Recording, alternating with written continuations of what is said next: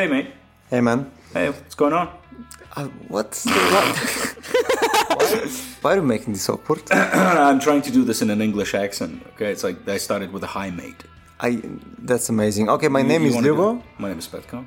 and today we'll have uh, an episode that we actually recorded about like two years ago, roughly. Mm-hmm. It's one of our first episodes that we recorded together, and it's well, it's well, it's not the best one. Uh, yeah. But in terms of quality of sound, basically, we recorded this in a random room near the venue where Simon Singh uh, actually was in. So you have a bunch of uh, doors opening, you have a bunch of people just going around doing noise and some crazy stuff. But it's Simon Singh. And it was a pretty cool conversation with him. Yes, I think so. I mean, we actually did the recording with uh, with an iPhone headset. I remember at this time, so it was in a, in a in a very unacceptably wide room with open access to a bunch of people. Yes. So yes, a lot of weird sounds, and you can tell that it's it's our actually first try of a of a podcast. You can tell by the way that I speak; it didn't change much. to, be, to, be, to be honest, Yeah, we I didn't grow much in this in this area. We'd like to think that we're, we're doing this a bit better now, but you know, Yeah. Anyways, I think Simon Simon you know compensated for for all the flaws that we had uh, you know dur- during the recording. He's a he's a fascinating guy. He's a you know I don't know how many of our listeners know about him, but he's a prolific author. He he he has written a bunch of very interesting book like books. Fermat's uh, last theorem, which is my favorite. Yes, it's it's about mathematics, and then the code book, uh, which is about uh, cryptography. So we covered all all, all these uh, these topics. So I think we had a pretty nice uh, pretty nice conversation, right? And unlike most of our episodes right now, we actually prepared for that one. So we had some actually relevant questions for Simon. Right. So I do hope that you guys enjoy this recording. Yes, we're really proud with our past selves. Right. Okay, so we gave you Simon Singh. All right, we can go ahead and start. Yeah, sure. Go. All right, Simon. Uh, welcome, welcome to Bulgaria. Thank you very much. It's nice to be here. Yes. Uh, yesterday you were uh, you were giving a talk at the Sofia Science uh, Science Festival. It was uh, really fascinating to hear and and, and, and, and see you talk. Um, and uh, during this presentation, you uh, you showed us an extraordinary video of uh, of one Andrew Wiles. Uh, a famous mathematician who, uh, as you describe in one of your books, is the person who cracked the code of, uh, of, of Fermat's last theorem. Uh, so I guess the first question that I would like to ask, and most of the questions will be related to uh, to maths because I realize it's your fascination uh, and your line of work really as a journalist. Um, what, what, what we saw in the face of Andrew was was a face of a man who cracked a great mystery, and. Um, what I got interested in is, is why do mathematicians find these problems to be so um, so important and extraordinary for them? Do they see uh, is it is it only the intellectual challenge, or do they see some application of their work that uh, uh, potentially in the future? Yeah, so, so just, just to take one step back. So, my real love, I suppose, is physics. Right. So, my PhD was in physics, and, and I suppose as a, as a kid, as a teenager, that's what I wanted to be, was to be a physicist. But my work, when you become a journalist, a science journalist, you cover all sorts of things. So, I've covered geology, and I've covered um, medicine and the environment. I've covered medicine and the environment, all sorts of. Um, so, as a science journalist, I've covered um, geology and medicine and the environment. And, and as a journalist, you're just looking for a good story. And I suppose the good stories I found have often been in mathematics. So, although I write a lot about maths, my background really is, is more in physics. Um, and then, when you ask this question about why do mathematicians tackle these problems, um, well, we, we have applied mathematicians and we have pure mathematicians. And the applied mathematicians are trying to solve real world problems. They're trying to solve, you know, why we have traffic jams or how we can have a more efficient uh, internet um, or how we can compress data. Real world problems that, are, that provide very interesting mathematical challenges. But when we come to, to pure mathematics and somebody like Andrew Wiles, I think he really is just trying to uh, prove Fermat's last theorem because of the intellectual challenge. And, and for him, we have to remember that he dreamed about solving this problem since the age of 10. So it wasn't just an intellectual battle, it was very much an emotional battle. It was a childhood dream. And he, he, he wanted to prove it in the same way that somebody wants to write a great symphony. or somebody wants to write an epic poem, or somebody wants to write a, a great work of literature. You're doing it because you want to just enrich our culture. You want to give something to, you know, as humans, we want to feed ourselves, we want to be healthy, we want to have shelter. But once we've achieved those things, we're curious. And, and so I think mathematicians are just curious and they want to solve these problems um, just for the intellectual challenge. But having said that, there often seem to be real world applications. So Fermat, Pierre de Fermat is famous for his last theorem, but he also came up with something called Fermat's little theorem. And he did that purely as an intellectual challenge uh, 350 years ago, and now that is being used um, in cryptography.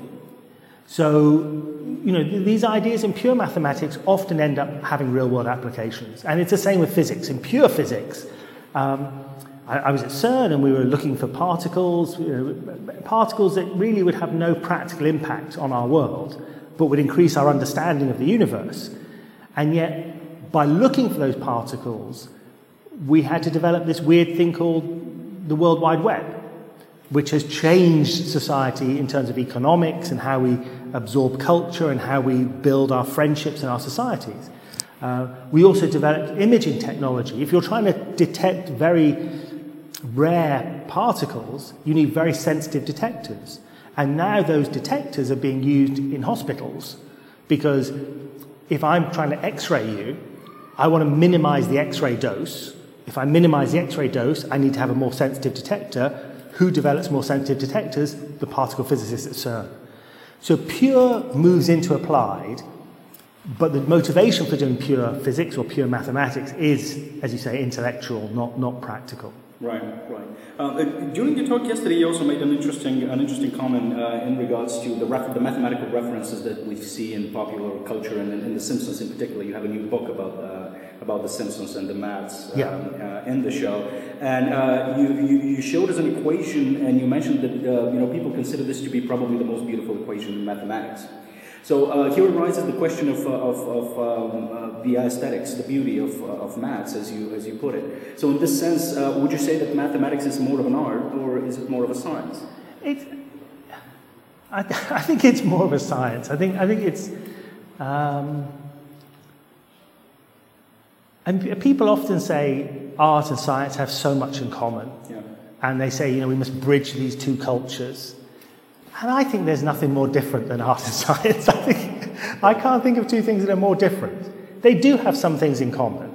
Um, creativity. People often think that artists are creative and scientists aren't creative. But if you want to in, develop a new theory that nobody has ever thought of before, then you need to be creative. So creativity is the common element. But other than that, I kind of think you couldn't think of anything that was more different. Um, and I think it, it is, it, it is, um, you know, it is an act of logic. It is an act constrained by reality. Um, in science, you're, you're, trying to look at uh, what the world is really like. Um, it, and art, I don't know what artists do. I'm not an artist, I have no idea, but it seems. Life. Well, maybe, it's, but it's a very personal view of life.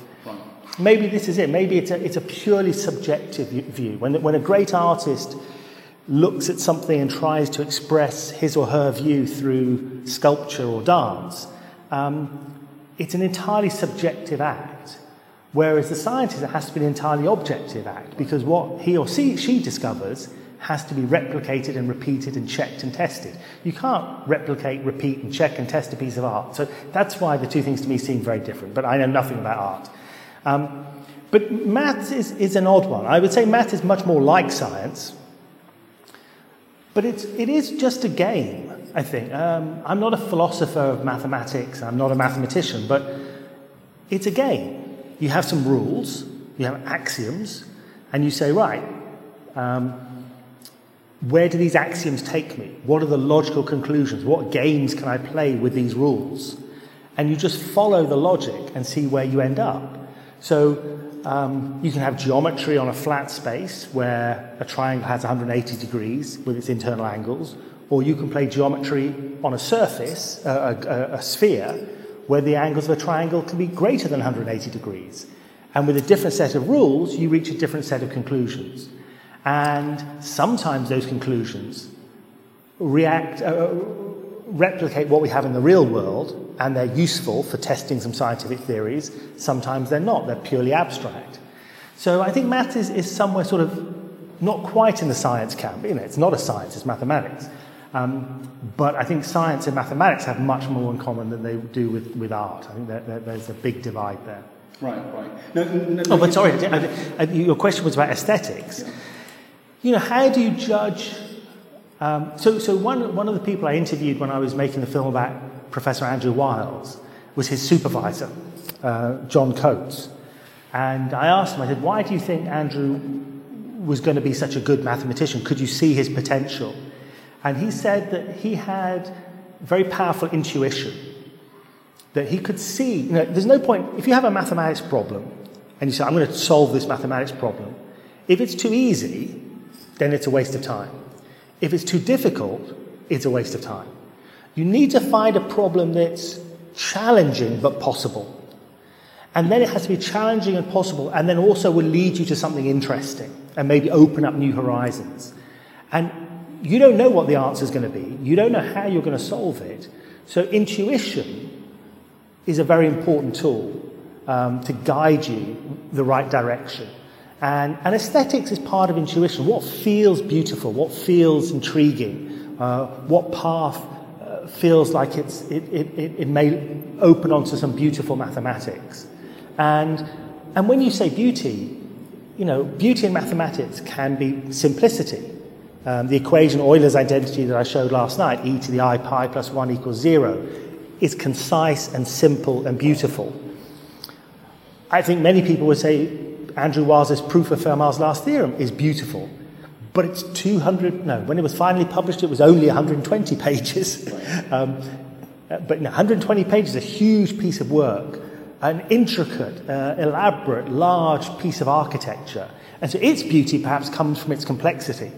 Um, so beauty can mean different things within maths, but it's hard to define. And yeah, I, I suppose if you're an applied mathematician, you find beauty in other areas than a pure mathematician would. Right. Now, now you did mention a couple of very like specific human qualities uh, it, it, that are really helping us, you know, um, break the code of some of, of some of of some of these problems, um, uh, like intuition and creativity. Uh, now, now, now, speaking of these, you know, what is the role of, of, of the machines right now? Um, of the increasing um, you know, capability of, uh, of, of, computers to assist us with, with such problems. So, so, does it take something, you know, specifically human creati- creativity in order to, to make advancements in math, or, or will mathematicians eventually be replaced by uh, by computational power. It's, it's not something I know very much about at all. Uh, I, um, I, I think there are efforts to try and create a landscape in which you could set the computers loose and let them try and prove theorems. I, I think, I think there, are, there are a large group of mathematicians working on that at the moment. But it's not something I know much about. But if we go back in time, um, there was a problem called the four colours conjecture. And some people know about this. It's if you have a map with lots of different countries, how many colours do you need to colour the map so that no two bordering countries have the same colour? And it doesn't have to be a real map, it could be a made up map. And so if you think of the infinity of combinations of maps, how many colours do you need?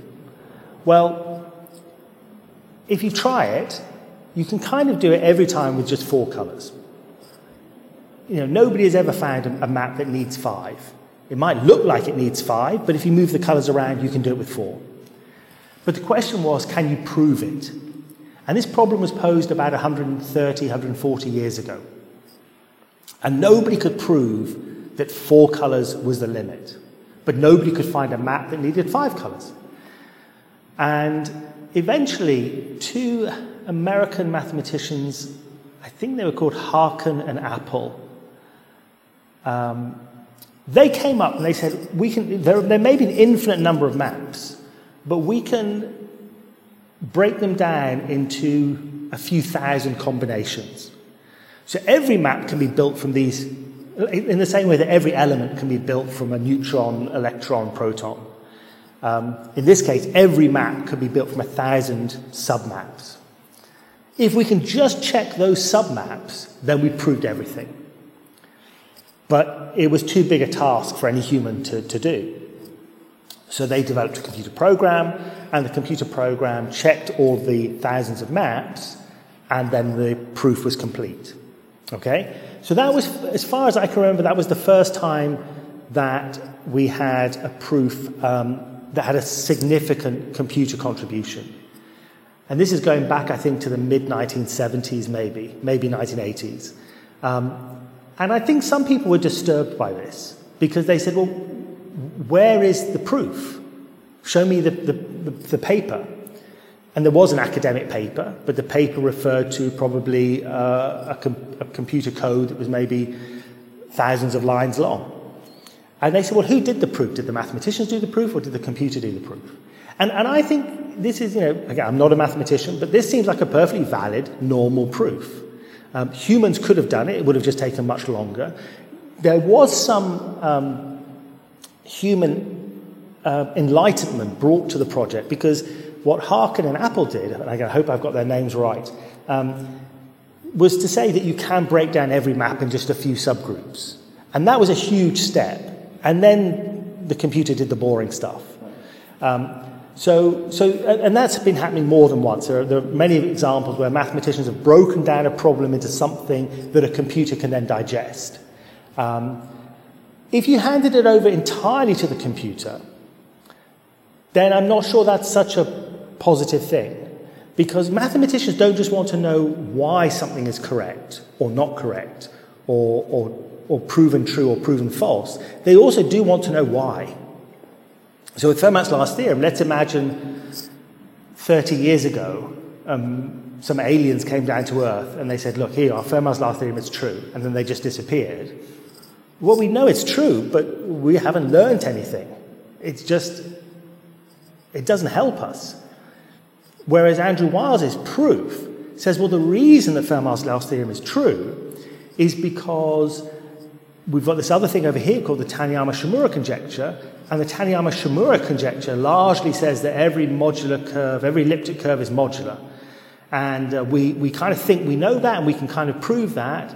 And if, if Fermat's last theorem were true, then we'd have a set of numbers that could build an elliptic curve that was not modular, and therefore we have this powerful link between Fermat's last theorem and, and elliptic curves and modularity, and this link cannot be true. But, so, you know, what, what what, what Andrew Wiles showed by proving Fermat's last theorem was powerful links between other conjectures. Um, and so that's why you don't just want the answer spat out by a computer, you want to see the pathway that allows that answer to be true or to be false. Okay. Now, um, uh, you've written a book about cryptography as well, the code, the code book. Um, can you talk a little bit about the science of cryptography and what are the current problems that cryptography is dealing with, and what is the, the, the, general application of this science? We, we all heard about the Enigma, Second World War. Yeah, I, I, I, mean, I, I can't talk about what's happening now because I finished that book 19 years ago, okay. and and a lot has changed, and, and I really I need to write an epilogue to bring it up to date because so much has changed. Um, but, but essentially, you know, if we go back in time, everybody has secrets. Whether it's uh, romantic secrets or military secrets or, um, you know, if you're, if you're an inventor, you might have secrets. Um, everybody has secrets. And so, from the very earliest time, people started writing in code, writing their words backwards or shifting the letters or using invisible ink sometimes. If you, if you, if you make your message invisible, that's called steganography. So, steganography means you can't even see the message. Cryptography means you can see the message, but it's jumbled up. Um, and so people have been doing that all the way back to Sumeria, ancient Egypt, uh, the Romans, um, and each time somebody made a code, somebody broke it. Somebody made a code, somebody broke it. So the codes had to keep getting stronger. It's a bit like a, a race. Um, in the book, I think it's a, I, I compare it to the race with antibiotics. You have a bacteria, you create an antibiotic, the bacteria gets stronger. You create a new antibiotic. It's an evolutionary race. Um, the first example of a, of a code that really was broken, where we see the documented evidence of how somebody broke it, comes from Baghdad, from an Arabic philosopher called Al Kindi. And he, that, that's about a thousand years old, maybe uh, 11, 1200 years old. And in this paper, he documents how you break what we call a simple substitution cipher. So if I replace every letter with a different letter, then the new letter takes on the personality of the old letter. And, and lots of people will be familiar with this. You know, in English, at least, E is the most common letter. Um, and so if I replace E with X, X becomes the most common letter. And if you see there are lots of X's, you know that X must be E. So Al-Kindi was the first person to document this. Um, and then people made better codes, they got broken, and so on and so on. And, and right up to where we are now. And today we have codes that are effectively unbreakable. You know, we, you and I can download some free software. Uh, I can be in London, you can be here. Um, we can send each other secret messages, and nobody in the world will be able to read what, what we're writing. You know, all the world's secret services using all the computers in the world for a billion years could not crack our codes. And a lot of this goes back to pure mathematics as well. So, so that's, you know, we were talking earlier about how pure mathematics can have an application. Well, this is where it finds its application. So it's, a, it's kind of a golden age of cryptography. Um, but doesn't every code has a, have a key? It does have a key, but um, what it, you would think that if I want to send you a secret message, I scramble it up with a key. The key is the recipe of scrambling. And then I need to give you the key so you can unscramble it and reverse it. And today we're, we're in Bulgaria together, so we could exchange the key, and, and, and then when I go back to London, we can send secret messages. But today we have a, a form of cryptography called public key cryptography. With public key cryptography, it means that two people who have never met, who've never exchanged a key, can send secret messages without ever having met. Okay? And this sounds impossible. You know, how, if, if you're going to unscramble it, I have to give you the key. No, there's another way to do it. And this was invented in the 1970s. It was invented in secret in Britain at the uh, GCHQ. It's our, our kind of secret uh, code making, code breaking center. The British NSA. Yes, that's it, exactly. In America, it was invented separately at Stanford and a couple of other places uh, developed it. Um, and then later, the British went public on their discovery. Um, and it's quite mathematical, but I, I can give you a, a, sense of how it works. Let's imagine instead of sending a message, we're trying to send, uh, or we're sending a message in a box. And the, I want to send you the box, but I want to protect the box. So I put a padlock on it and I send it to you. You can't open it because I've got the key. The way you can open it is if I send you the key. But I don't want to send you the key because that's problematic. If I send you the key, somebody's going to steal it. Yeah? So, how can I send you the message without sending you the key? Well, I send you the box, you can't open it still. What you do is you put your padlock on it with your key. So it's double padlock now, and you send it back to me. I take my padlock off, because I've got the key for my padlock. I send it back to you. There's only one padlock left, it's your padlock. Um, you've got the key, you can open it, open the box, read the message. So the box was always secure. It was, um, we never exchanged any keys, and at the end of the day, you could open it and read the message. So this shows um, that we don't have to exchange keys. Um, Another way it can happen, and this is a, closer to the real, real way it works, is that you make a million padlocks, but only one key. And you keep that key. Never give the key to anybody. You keep that. But the million padlocks you send to every post office in the world.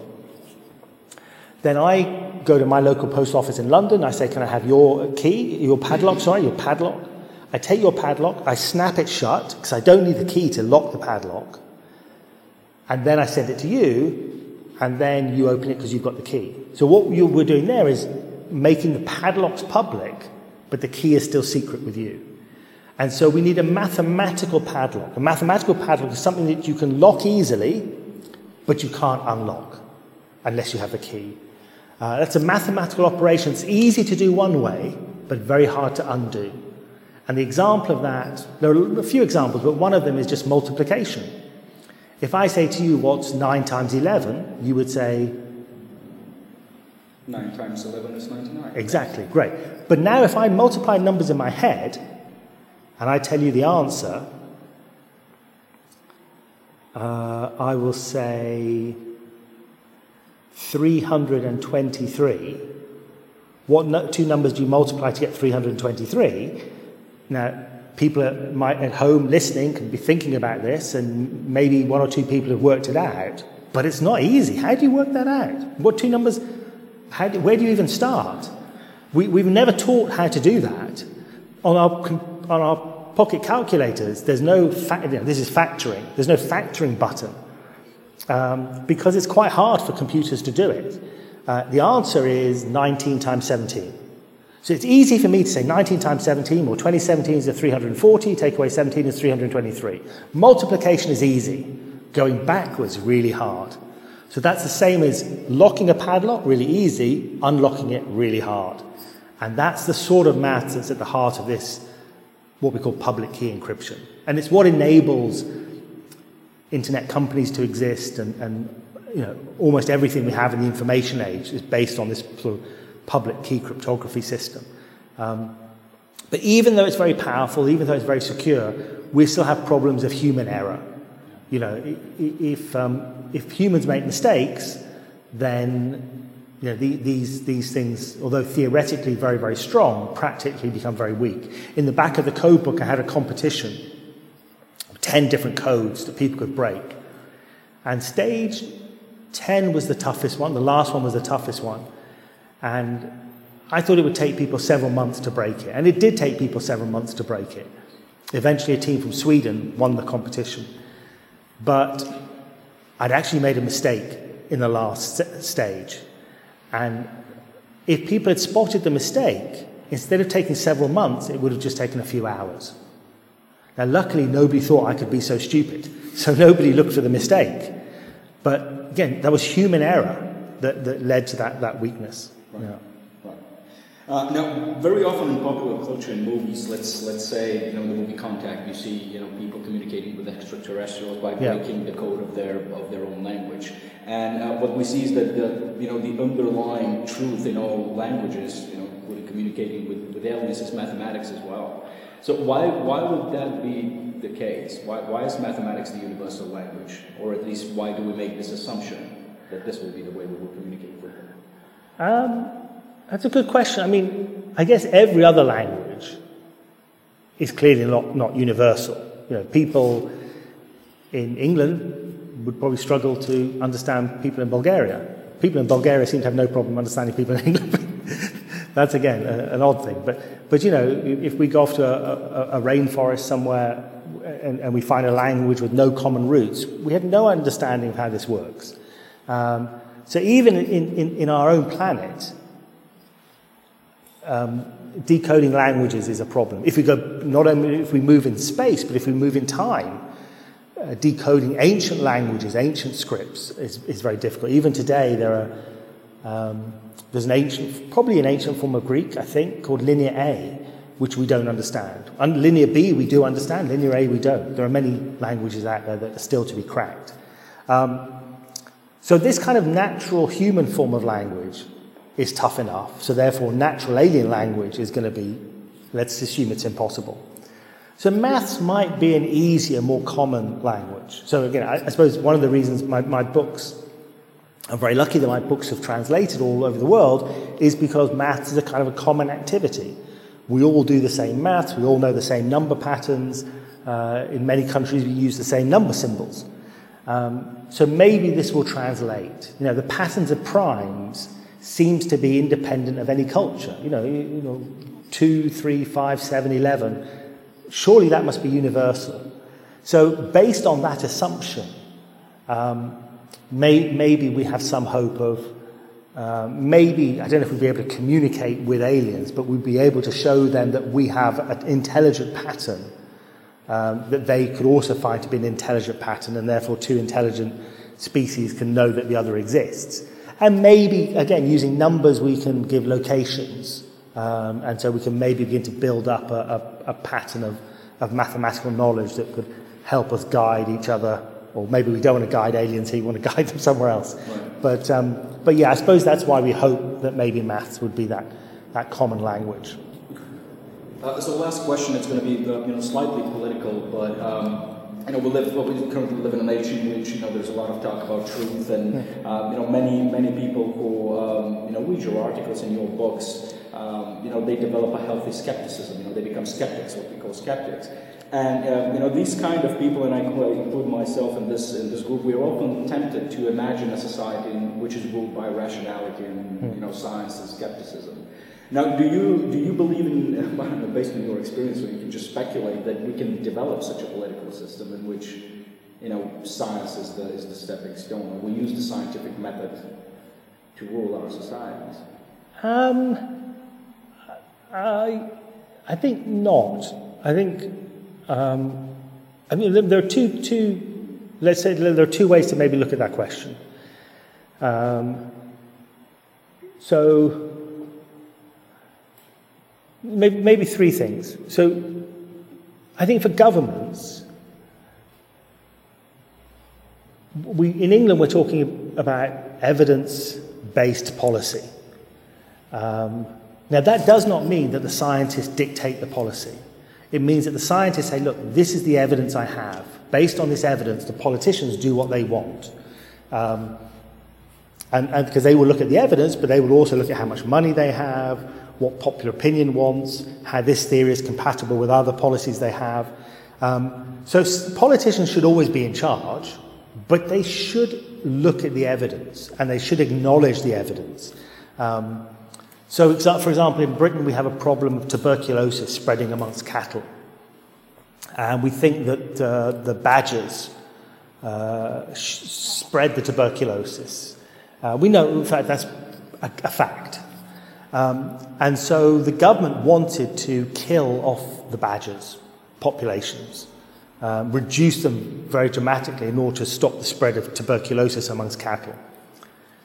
Now, the evidence, when you look at the real evidence, it's not very clear. If anything, the evidence suggests that if you kill off all the badgers, then the tuberculosis rate falls for a bit, but then more badgers come in, and when populations move, they bring disease with them. So, in fact, you probably increase the amount of tuberculosis in the end. And it's been expensive, and you've killed a lot of badgers. So, it's probably not a good policy. But the government kind of just went ahead anyway. And, and that's not good because it's completely ignoring the science. If the, if the government had said, the evidence is not clear, we're going to do this as a bigger experiment to gather more evidence, then I kind of think that might be all right. But you can't say we're going to do it because it's a good thing because the science doesn't say it's a good thing. So we're moving towards evidence based policy, but examples like this show that we're, we're still not there. Um, things like education reform. You know, if, if we bring in a new education policy, we should have some evidence that it's going to have some benefit. Um, in, in healthcare, in every sphere of, of, of, of government, we need to be using evidence much more rather than ideology or prejudice uh, and so on.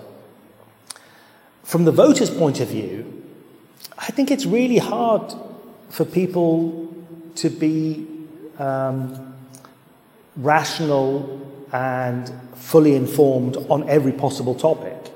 Um, you know, I, my background in physics, I know very little about immunology and uh, virology and health and so on, or the environment.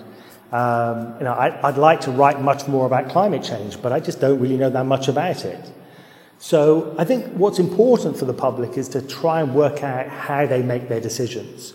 Who do they trust? Um, oh, it's a very good thing. Uh, there's a guy who wrote a great book about climate change where he talked about a credibility spectrum, where you say, when you take any, any issue, instead of saying, what does um, the Conservative Party say, or what does my favourite newspaper columnist say? Well, actually, no, so that's actually the wrong way around. With the credibility you say, who should I trust? So on something like climate change, I would trust um, the Royal Academies of Science or the National Academies of Science. I would trust um, large climate research groups.